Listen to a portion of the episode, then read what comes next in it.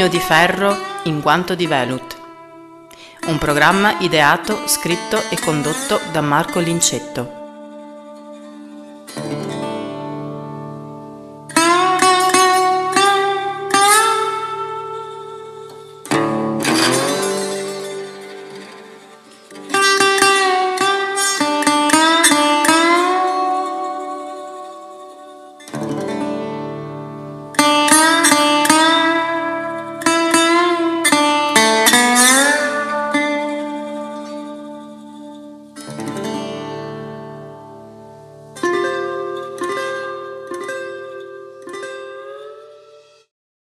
Eccoci al secondo incontro a grande richiesta, si può dire, con Fabrizio Castania. E, e, tu a questo punto sei qui per un secondo e ovviamente si sa che quando c'è il secondo non può non esserci il terzo, che sarà a stretto giro, ma questi due nuovi incontri sono dedicati a una cosa che tu hai buttato lì en passant e che ha preso moltissimo l'interesse di chi eh, guarda il canale Velut Luna ovvero questo input che tu hai dato sul fatto che ci sono alcuni capisaldi, cioè alcuni musicisti, alcuni compositori che sono particolarmente significativi perché hanno segnato autentici cambi epocali nel mondo della musica.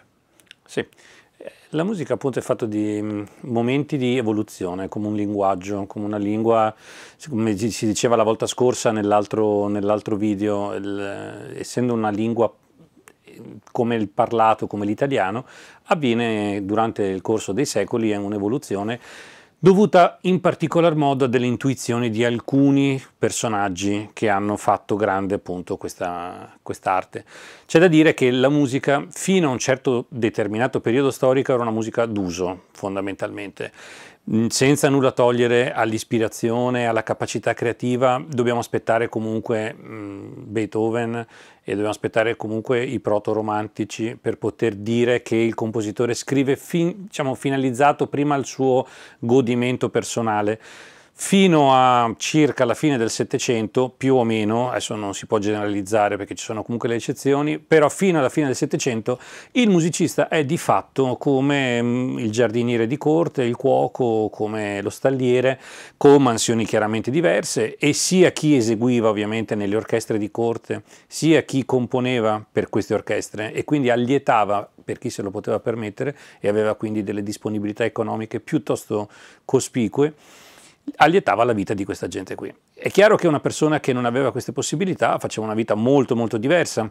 ma questi grandi nomi del passato, mi viene in mente Haydn, mi viene in mente Mozart, per citare la fine di questo Settecento, che era iniziato molto molto prima, già in epoca barocca, la fine di questo Settecento porta con sé questi autori che lavorano su commissione. Mozart è il primo, e qui c'è la prima grande come dire, evoluzione forse epocale nel far musica è che Mozart è il primo a disincagliarsi dal dover dipendere da qualcuno. Anche se non possiamo parlare di un, fra virgolette, compositore con partita IVA, cioè quando lui lascia Salisburgo per andare a Vienna, questo suo movimento in un raggio d'azione molto limitato considerando la grande Europa è comunque per la musica dell'epoca qualcosa di, di, mai visto, mai, mai, sentito, sconsigliatissimo già da suo padre stesso che Infa appunto... Infatti ne pagherà anche le conseguenze in qualche modo. Ne paga le conseguenze e soprattutto la grande difficoltà che ha è la commissione, cioè comunque avere delle commissioni che gli consentano di poter, eh, di poter vivere, di poter sopravvivere. No, ricordiamo un'altra cosa sì. incidentalmente perché noi diamo per scontato oggi uno che so scrive una canzone, la registra, la si ha e poi ogni volta che passa gli arrivano dei diritti d'autore. Mm. Il concetto di diritto d'autore non esisteva all'epoca, non c'era nessuno che una volta che lui scriveva, che so, l'opera Il flauto magico, ogni volta che veniva eseguita gli arrivavano dei soldi.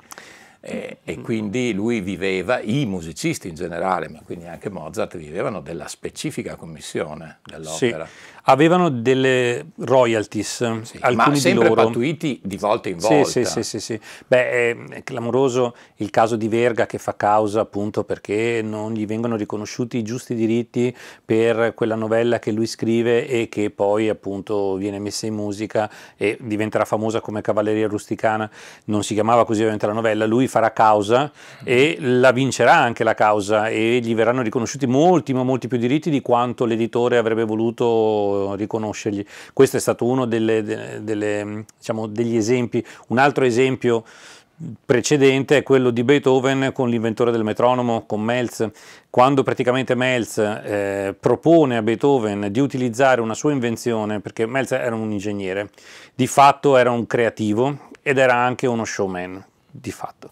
Oltre ad aver inventato il metronomo, aveva inventato tutta una serie di automatismi, di macchine eh, che si muovevano praticamente e producevano suoni, degli organi che praticamente riproducevano il suono di mh, mm, non soltanto appunto trombe, oboe, clarinetti, ma anche percussioni, spari, eccetera. E così propone a eh, Beethoven di comporre la battaglia di, di Vittoria. Uh-huh. E Beethoven lo fa, scrive, e poi vanno in litigio sui diritti d'autore di fatto, cioè quanto deve prendere uno, quanto deve prendere l'altro.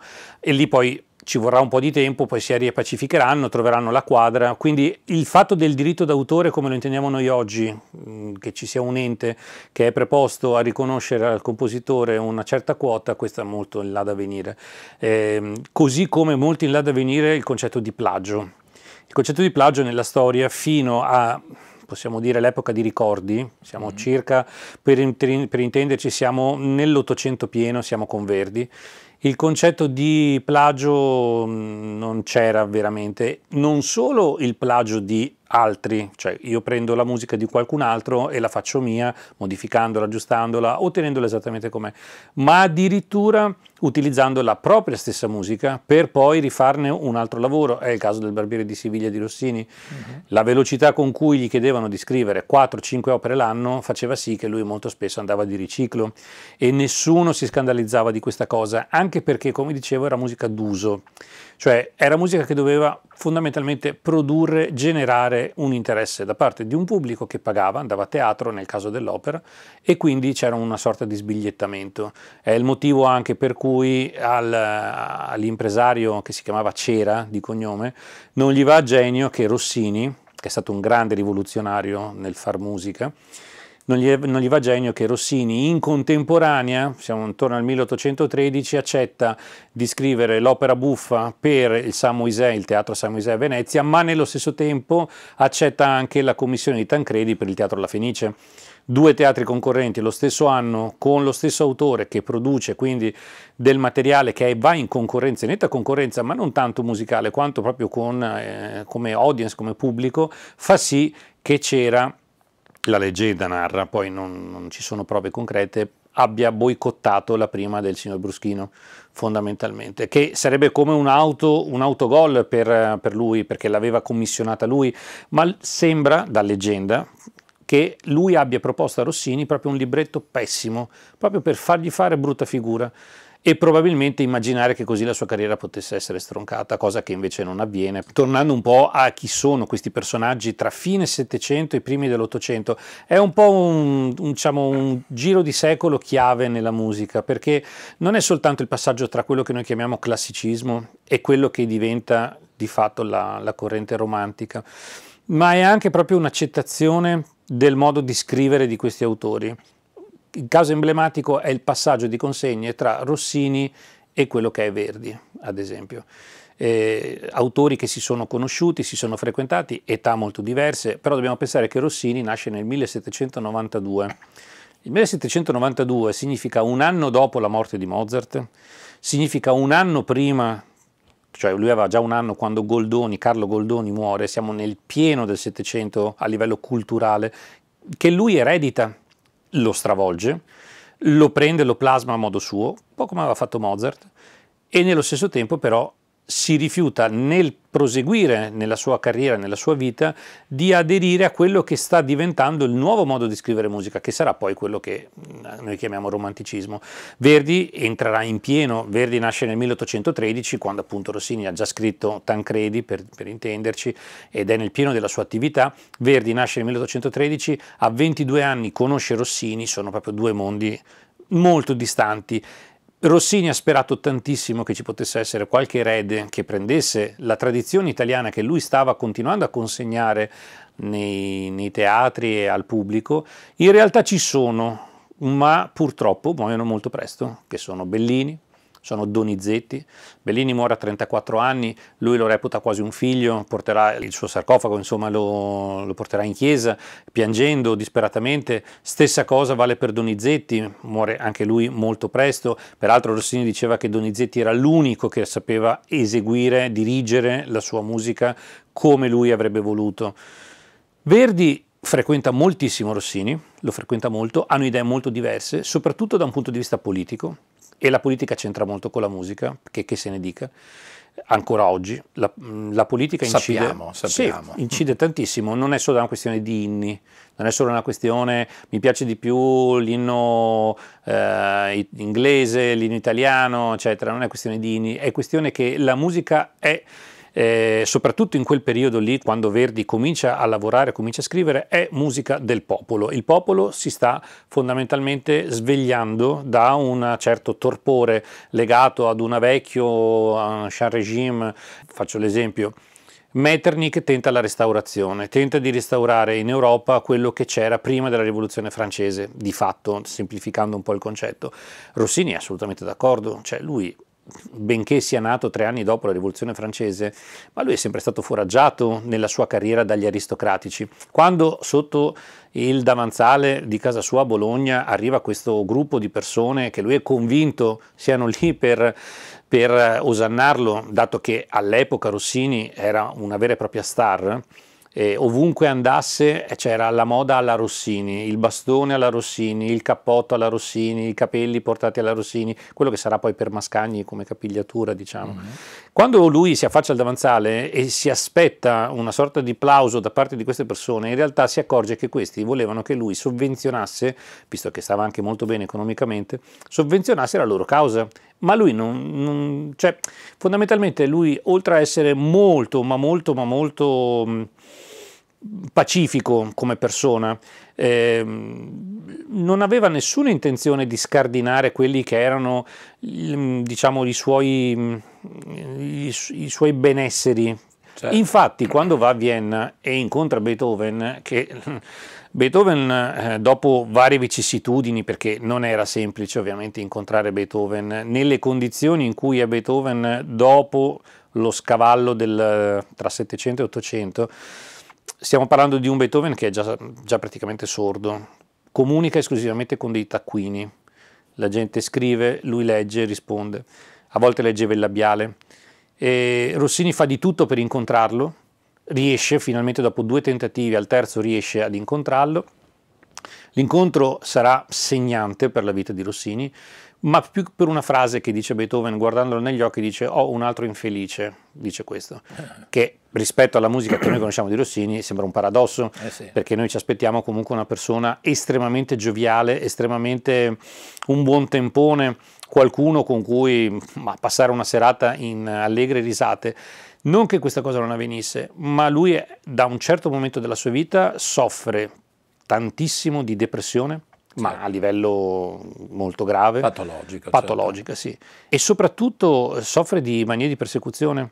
Lui per anni e anni e anni dirà non mi suicidio perché sono troppo codardo. E quando arriva il colera, queste epidemie di colera, eh, lui ci fa un pensierino, dice quasi quasi lo potrei prendere, chissà che sia finita.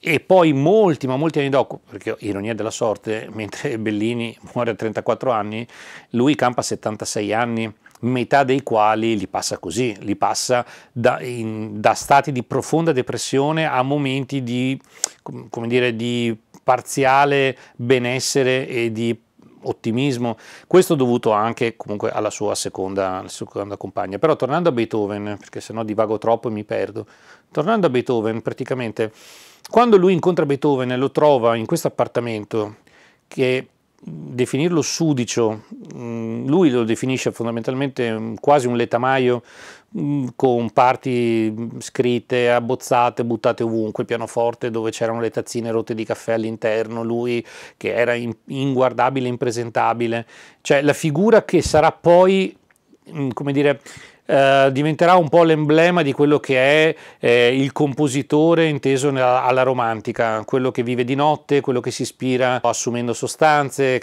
per, fino ad oggi ovviamente questa cosa qui. Ecco, Beethoven è un po' quel tipo di personaggio, benché Beethoven sia estremamente nell'ambiente e nel fiume classico della, della musica.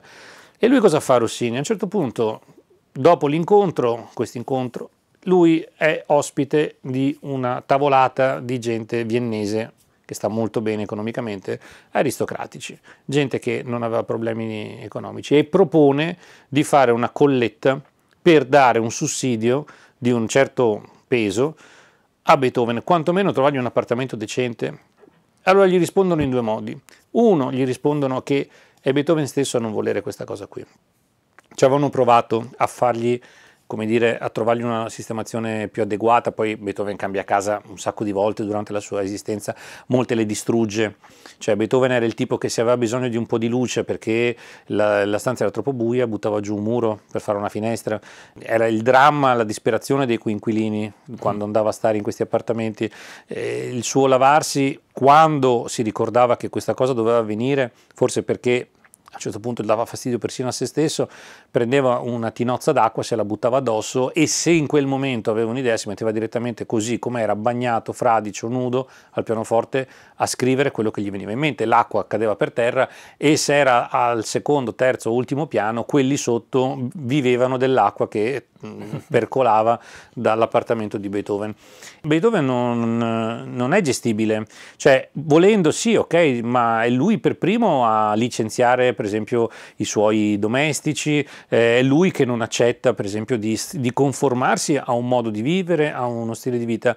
Rossini ci proverà ovviamente a mm, raccogliere, ci riuscirà anche. E, non, non sappiamo se Beethoven lo abbia mai ringraziato per questa cosa, non che l'abbia coperto d'oro, ma ecco, quindi la, la, figura di, di, Rossini è una figura legata comunque a un mondo aristocratico. Verdi invece, lui, lui, è un repubblicano, fondamentalmente Verdi diventa Vittorio Emanuele Re d'Italia, il popolo... Eh certo. Il popolo, cioè quando lui comincia a scrivere opere come Nabucco, ma anche Rigoletto, cioè tutta un'altra serie di opere, dentro c'è e si legge, il popolo riesce a leggere tutto il movimento di rivolta politica che la sua musica porta. C'è la famosa frase di Donizetti che muovendosi in carrozza da Milano a Bologna per andare a dirigere lo Stabat Mater di Rossini a Bologna, e con Rossini vivo ovviamente, dentro di sé continua a ripetere è un capolavoro, è un capolavoro riferito al Nabucco era un mondo che stava evolvendo. Rossini non accetterà mai questo mondo e poi c'è l'incontro epocale tra Rossini e Wagner, interrotto per andare ad ammorbidire, annaffiare la lombata di Capriolo, uh-huh. perché lui ogni tanto si assentava mentre c'era questo dialogo. Parliamo di un Wagner molto giovane e un, un Rossini un po' alla fine della sua, della sua esistenza.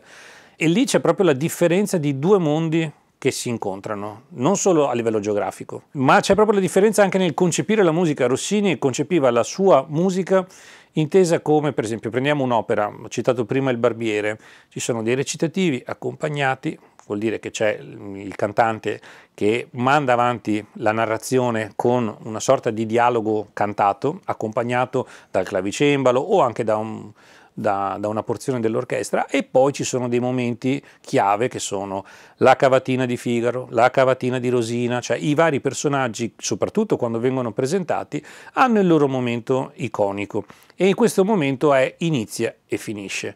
Poi l'opera prosegue con un altro recitativo che appunto serve, soprattutto nell'opera buffa, serve a raccontare e a portare avanti la, la, narrazione.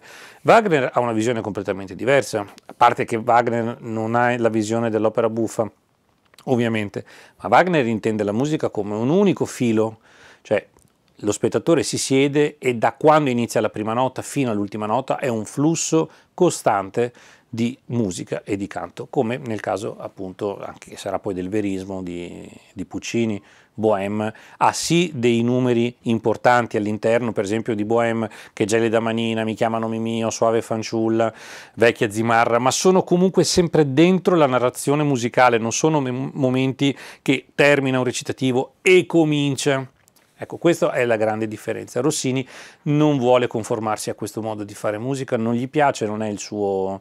La, la cosa più vicina a questo modo di concepire la nuova musica che sta avanzando è il Guglielmo Tell, ma lui lo fa un po' come dire, ecco, vedete, se volessi lo potrei fare, ma non lo faccio. Cioè non... Questo è... Lo capisco bene. no, beh, dic- diciamo poi anche, prima hai buttato lì una cosa che secondo me invece è molto significativa il, il Viva Verdi, uh-huh. cioè Verdi viene proprio, fra virgolette, strumentalizzato dai movimenti politici, soprattutto del 48 in poi, perché alle, alle, recite e fuori dalle recite venivano lanciati questi volantini urlando Viva Verdi, Viva Verdi, che era un modo per nascondersi, ma molto laddove era un acronimo inteso dai rivoltosi, come dicevi tu, Viva Vittorio Emanuele, Re d'Italia. Esatto. E quindi sì, poi c'è anche una, dire, una sensibilità prendiamo Rossini e prendiamo Verdi, per quello dico è una generazione che evolve tra il Settecento e l'Ottocento. Come loro concepiscono, essendo entrambi italiani, perché Beethoven è di aria tedesca, comunque vive a Vienna, Mozart, mh, mm, vabbè poi ne parliamo, ma lui ha un altro modo ovviamente di concepire l'idea di quello che noi chiamiamo oggi Europa, il muoversi, Mozart si muove tantissimo, viene in Italia, va a Parigi, va, cioè si sposta enormemente. Beethoven per esempio era un grandissimo estimatore dell'Inghilterra, lui continuava a ripetere che tutto ciò che succedeva in Inghilterra era, era eccellente, molto molto superiore a quello che era la vita a Vienna. Per esempio il cibo inglese era nettamente superiore secondo Beethoven al cibo che lui riusciva a raccimolare nelle locande viennesi, così come la musica lui riteneva che fosse nettamente superiore a quella che si faceva in, nel resto d'Europa. C'è da dire però che Beethoven non è mai stato a Londra, mai, era uno dei suoi progetti ma non c'è mai andato, quindi tranne che per la musica lui era un grandissimo appassionato di Handel e un grandissimo, lui considerava Mozart e Haydn come due colossi da cui prendere questa eredità importante che avevano lasciato e un grande dio al di sopra di questi due colossi che era Handel, fondamentalmente questa era la sua visione. Dicevo, per quanto riguarda invece il, il panorama italiano abbiamo Rossini e abbiamo Verdi. Intanto Verdi, c'è da dire, vive tantissimo, cioè lui nasce nel 1813 e muore nel 1901. Esatto. Lui percorre tutto l'Ottocento, nel bene e nel male. Cioè lui come dire, oggi apriamo i quotidiani, leggiamo Garibaldi sbarca a Marsala, eh, Bixio conquista, eh, Cavour eh, patteggia con Re di Francia, cioè per lui era la cronaca giornaliera, quotidiana, certo. quello che per noi sono libri di storia, per lui era la quotidianità. E lui l'ha vissuta tutta nel momento in cui questa cosa avveniva, le cinque giornate di Milano, tutto ciò gli austriaci, eh, Radeschi, eh, cioè tutto quello che per noi è patinato di storia, polverosa storia, per lui era la, la, sua quotidianità e non aveva ovviamente una percezione di dove si sarebbe andati. Quando lui scrive per la Fenice, la Fenice era in territorio austriaco, quindi con la censura e tutto quello che ne consegue. Rossini non è particolarmente legato all'Italia, sì, lui nasce a Pesaro, originario, suo padre di Lugo di Romagna, il signor Vivazza come lo chiamavano, ma lui di fatto non è ancorato ad una concezione di italianità come ce la potrà avere per esempio Verdi. Verdi una, ha un, come dire, è molto più, si sente molto più italiano da un certo punto di vista di quanto poteva sentirsi Rossini. Rossini vive per la, per la maggior parte in Francia, poi morirà in Francia. Esatto. Come morirà in Francia anche Goldoni, come molti musicisti andavano in Francia, perché in realtà c'era questo movimento questo scambio interculturale, Viotti, Paganini, cioè tutta gente che comunque non resta ancorata esclusivamente al territorio italiano. Lo siamo molto di più noi oggi, da un certo punto di vista, che non loro. Eh, Rossini cambia casa continuamente, Parigi, Bologna, Milano, Firenze e poi ritorna nuovamente a Parigi. Verdi, certo, anche Verdi frequenta Parigi e non solo, ha commissioni, per così dire, internazionali, basta pensare ad Aida. Ma lui di fatto si sente italiano e lui è legato alla terra Italia, cioè da buon agricoltore come si definiva lui, per lui l'Italia era un po' la sua patria, quindi hanno proprio una visione completamente diversa anche nel modo di rapportare la loro musica. Quando Verdi scrive nelle lettere vorrei essere con voi a combattere in questo momento a Milano o dove appunto c'erano queste, queste sommosse, perché lui comunque ci credeva nel suo, dice adesso non è il momento di scrivere o se devo scrivere devo scrivere qualcosa che incoraggi il, questa, questo nascente movimento di ribellione Rossini non avrebbe mai pensato di fare una cosa del genere, ma non si sognava neanche per la testa fondamentalmente. Possiamo azzardare una staffetta come abbiamo in qualche modo inquadrato Rossini-Verdi fra Verdi e Puccini, vista anche la, com la, comune frequentazione del medesimo editore, fra l'altro. Esatto. Ma allora Puccini, intanto Puccini, stiamo parlando È della fine... È un po' un trade union, no? Fra il romanticismo e il, il verismo. Il verismo Vabbè, Puccini poi aderisce alla scapigliatura, che è un'altra corrente, da lì poi tutto quello che ne conseguirà, il verismo con Mascagni, ma non solo. E nel frattempo la musica d'oltralpe comincia ad arrivare anche in Italia. Cioè, c'era sempre stata fondamentalmente, ma dobbiamo vedere anche un po' la mm, Verdi e Wagner, un po' come Coppi Bartali, okay. di fatto.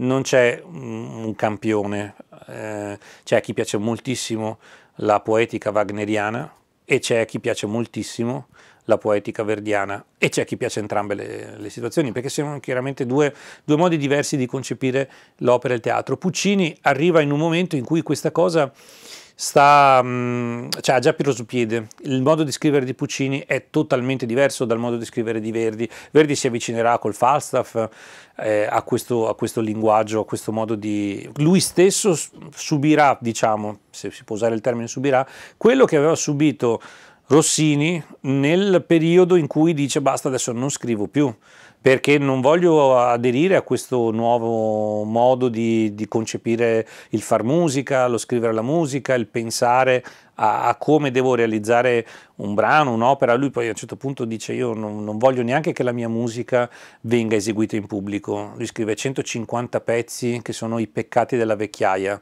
circa 150 brani, ma che esegue per conto suo, a casetta sua, con i suoi cantanti, con i suoi amici, in queste serate parigine, dove si mangia tanto, soprattutto, si mangiano i menù di Rossini. Lui diceva se io non avessi fatto il musicista avrei fatto lo chef, il cuoco, aveva amici cuochi.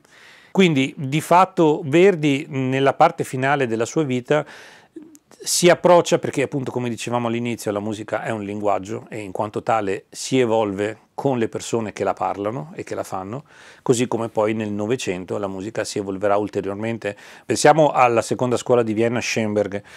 Sono quelle tappe nel percorso della storia in cui succede qualcosa che, non, non, è che azzeri, azzeri completamente quello che è successo prima, perché è chiaro che non si può negare l'eredità che, che, tutti noi ci portiamo dietro nell'ascolto, nella, nella, lettura delle partiture. Questi autori del passato, come poteva essere appunto, ma anche nel Novecento, cioè loro guardavano una partitura, la, la sentivano e la memorizzavano sapevano che i corni in quel punto facevano quella cosa lì e magari si accorgevano anche di errori oppure di eh, inesattezze o cose che non gli sarebbero piaciute o che non, secondo loro non, non, non, erano, non, erano, in stile secondo il loro gusto. È chiaro che Rossini, lui attinge tantissimo da, da Mozart, ma eh, non solo,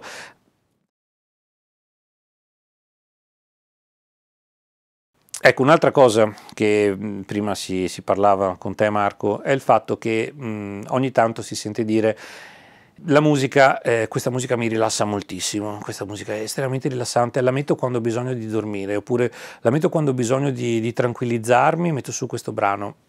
Allora, non entro nel merito della musicoterapia e quindi non voglio offendere chi eventualmente ha delle altre informazioni che io non ho, ma io non ritengo che la musica sia rilassante, non lo è mai. La musica per definizione non può essere rilassante perché è un avvenimento di eventi, ci sono degli eventi che accadono, che possono essere più o meno intensi. E prendiamo la sinfonia, una sinfonia, all'interno di una sinfonia ci sono eventi diversi, dovendo disegnare una curva ci sono picchi di intensità e momenti di molto, molto più tranquilli, molto più blandi. Pensiamo alla terza sinfonia, ma anche quando pensiamo alla marcia funebre della terza sinfonia, io non la ritengo una musica sarà drammatica semmai o sarà malinconica, triste, ma rilassante e che possa quindi tranquillizzare, almeno nella, nella musica che, che, frequento io, non, mi, io non, non, non, ritengo che questa cosa si possa definire così. Eh, l'aria di Bach della terza suite ad, a qualcuno certo potrà dare la sensazione di pace con se stesso, lo accetto, che sia rilassante no, è piena di intensità, è piena di tensioni, di soluzioni, anche perché la musica, eh, persino quella degli ABBA, che è zuccherosa, è fatta comunque di tensione e risoluzione.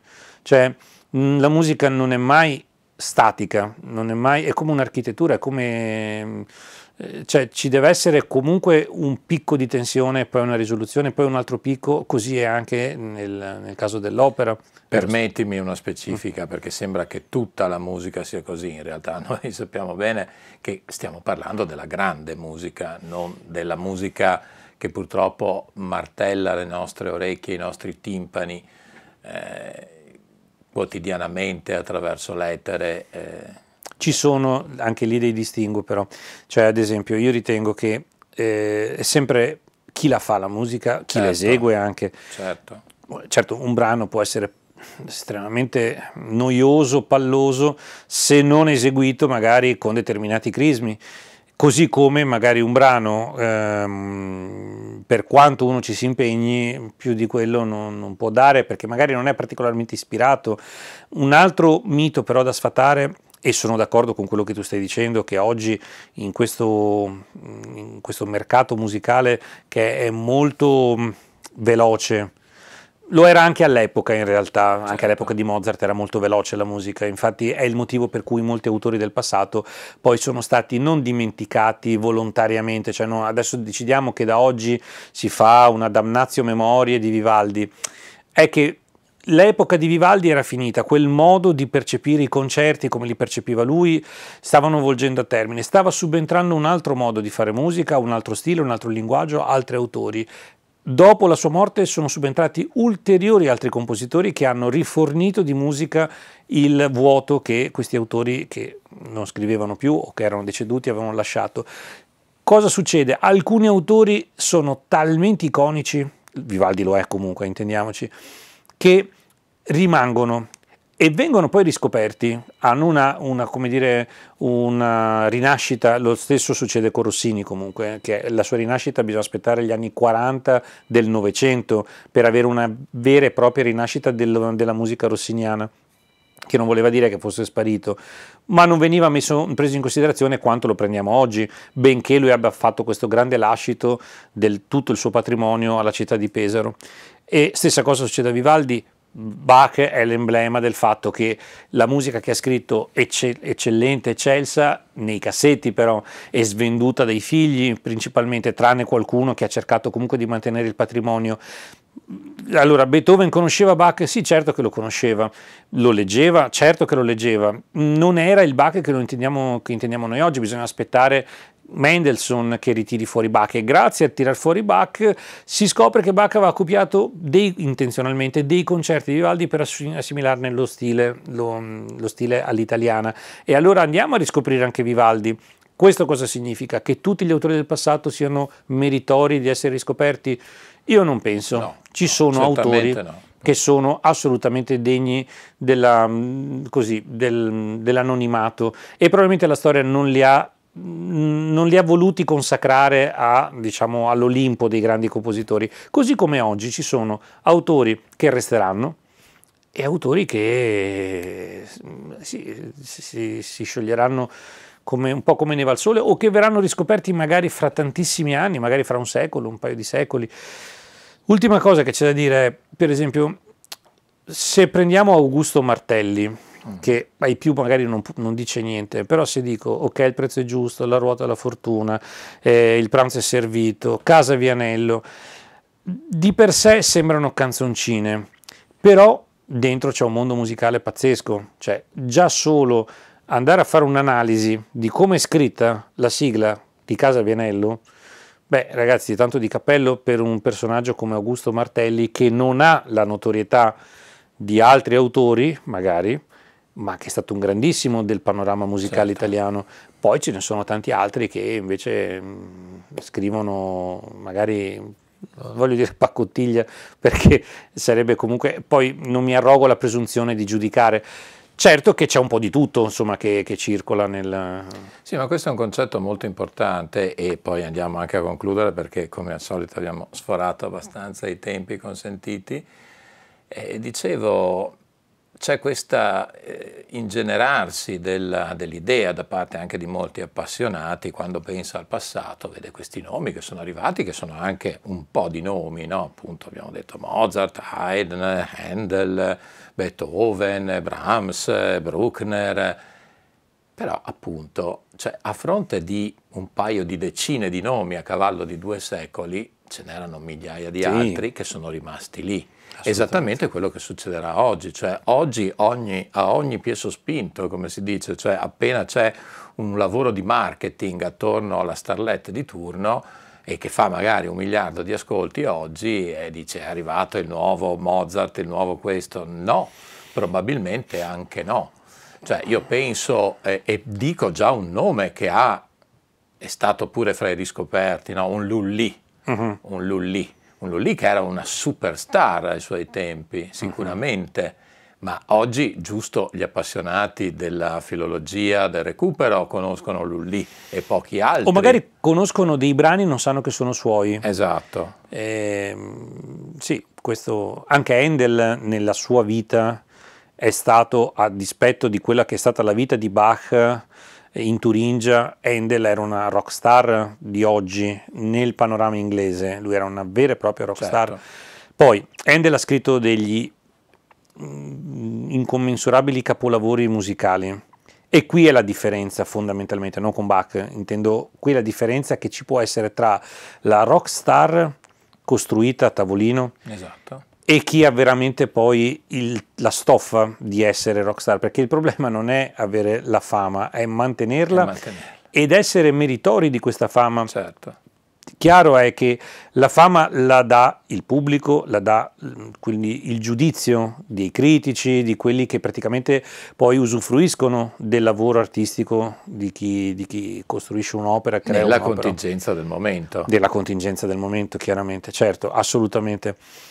È anche vero però che senza un, quello l'avevamo anche detto la volta scorsa, cioè senza una vera applicazione metodica, uno studio metodico e una capacità di autoanalisi di quello che si sta facendo e quindi eh, come dire mettere sempre in discussione il proprio lavoro e non ritenere che il proprio lavoro sia automaticamente solo perché magari si è indovinato un temino sia automaticamente mm, meritorio di essere considerati dei geni c'è anche da dire poi un'altra cosa, che eh, questi sono sempre giudizi miei personali che come sempre io sono liberissimo al confronto con chi la pensa diversamente, ma mh, la musica non è un qualcosa di eh, sacrale, legato intendo non tanto all'ispirazione che può essere divina o per chi non crede un'ispirazione così eh, atea diciamo. Cosmica. cosmica. Ma la, la, musica non appartiene, non è mai realmente appartenuta a un'elite di persone. Benché loro scrivessero della musica per un certo numero di persone, parliamo del appunto 700 famoso, del 600, ma in realtà la loro musica ha viaggiato, ha viaggiato fino ad oggi e oggi noi ne, ne possiamo beneficiare a 360 gradi. Chiunque oggi può accedere ad una, eh, ad una sonata di Bach eh, a una partita di Bach oppure a una sinfonia di Mozart. Questo cosa significa? Che la loro musica è, lo è universale. Poi il fatto che si, anche oggi, io un po' sono, sono, anzi non senza un po', sono molto contrario al fatto che la musica cosiddetta colta, classica, sia d'appannaggio degli istruiti o comunque sia proprio considerata quasi elitaria, quasi una, una specie di casta sacerdotale che detiene un po' il potere di comprendere questo tipo di musica e anche di trasmetterlo. Secondo me invece la musica deve essere deve essere proprio di tutti, bisognerebbe che tutti quanti avessero gli, la possibilità di accedere agli strumenti per poterla comprendere e anche per poterla giudicare, per poterla valutare in base ai propri gusti. Quindi questa cosa che nelle sale da concerto ci vanno solo gli appassionati, come anche può essere in altri linguaggi come nel jazz, eh, cioè il fatto che per esempio a teatro ci vadano soltanto quelli che hanno un certo portafoglio o che fanno parte di una certa classe sociale, eccetera. Io non sono assolutamente d'accordo. Per me la musica va portata fin dalle scuole più basse, più elementari, proprio dalla, dalla prima elementare a tutti, perché è musica di tutti.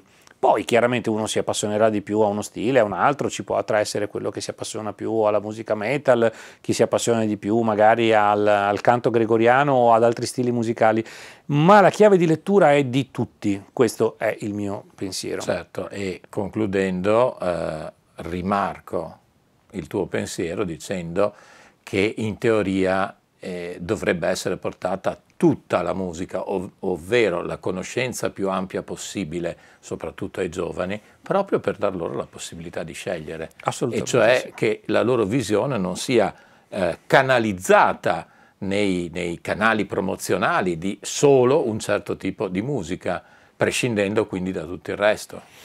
Stiamo che... forse parlando di utopia in Italia, però, però ad esempio all'estero è così, in molti sì, paesi. Sì, allora io mh, mm, ho visto con, i miei, cioè, con la mia esperienza, ho visto che il, anche chiamiamo giovani, in senso come nuove generazioni che si avvicinano alla musica, anche lì definire la musica classica, come dicevo io prima, è improprio, non si chiama musica classica, la musica classica è un periodo molto molto limitato esatto. nell'arco del tempo, c'è la musica barocca, c'è il rococò, c'è la musica galante, c'è la musica classica e poi via via così fino ad arrivare ai giorni d'oggi. Quella che noi chiamiamo musica classica sarebbe più, forse più appropriato chiamarla musica esatta, cioè in che senso? Non perché l'altra sia sbagliata, non perché il pop sia musica sbagliata, assolutamente no, ma semplicemente perché a differenza di altri stili musicali di oggi, che possono essere passibili di una più ampia interpretazione e una più ampia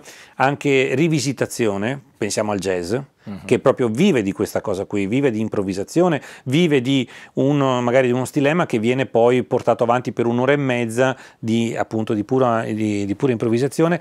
La musica cosiddetta che noi chiamiamo classica è più legata all'idea di come è stata scritta l'autore, ci cerca di essere più aderenti possibili a come l'autore l'avrebbe voluta, per quello io la definirei musica esatta, cioè più o meno esatta come l'avrebbe voluta l'autore. Esatto. E detto questo, ehm, sono d'accordo con Marco sul fatto che la musica dovrebbe essere diffusa eh, il più possibile e i, tutti i generi musicali dovrebbero essere a disposizione perché non, ripeto, non è una cosa elitaria, non, non, ci, non ci può essere un ragazzino che non sa per vent'anni della sua vita, i primi vent'anni della sua vita, che sia esistito un certo tipo di musica. E deve poter, deve poter, accedere e non solo attraverso delle istituzioni, cioè se non ti iscrivi al conservatorio, benissimo, ma se non ti iscrivi al conservatorio non, non conoscerai mai un certo tipo di musica, questo è sbagliato, bisognerebbe portare i ragazzini ai concerti e spiegargli la musica che loro stanno ascoltando, spiegargli perché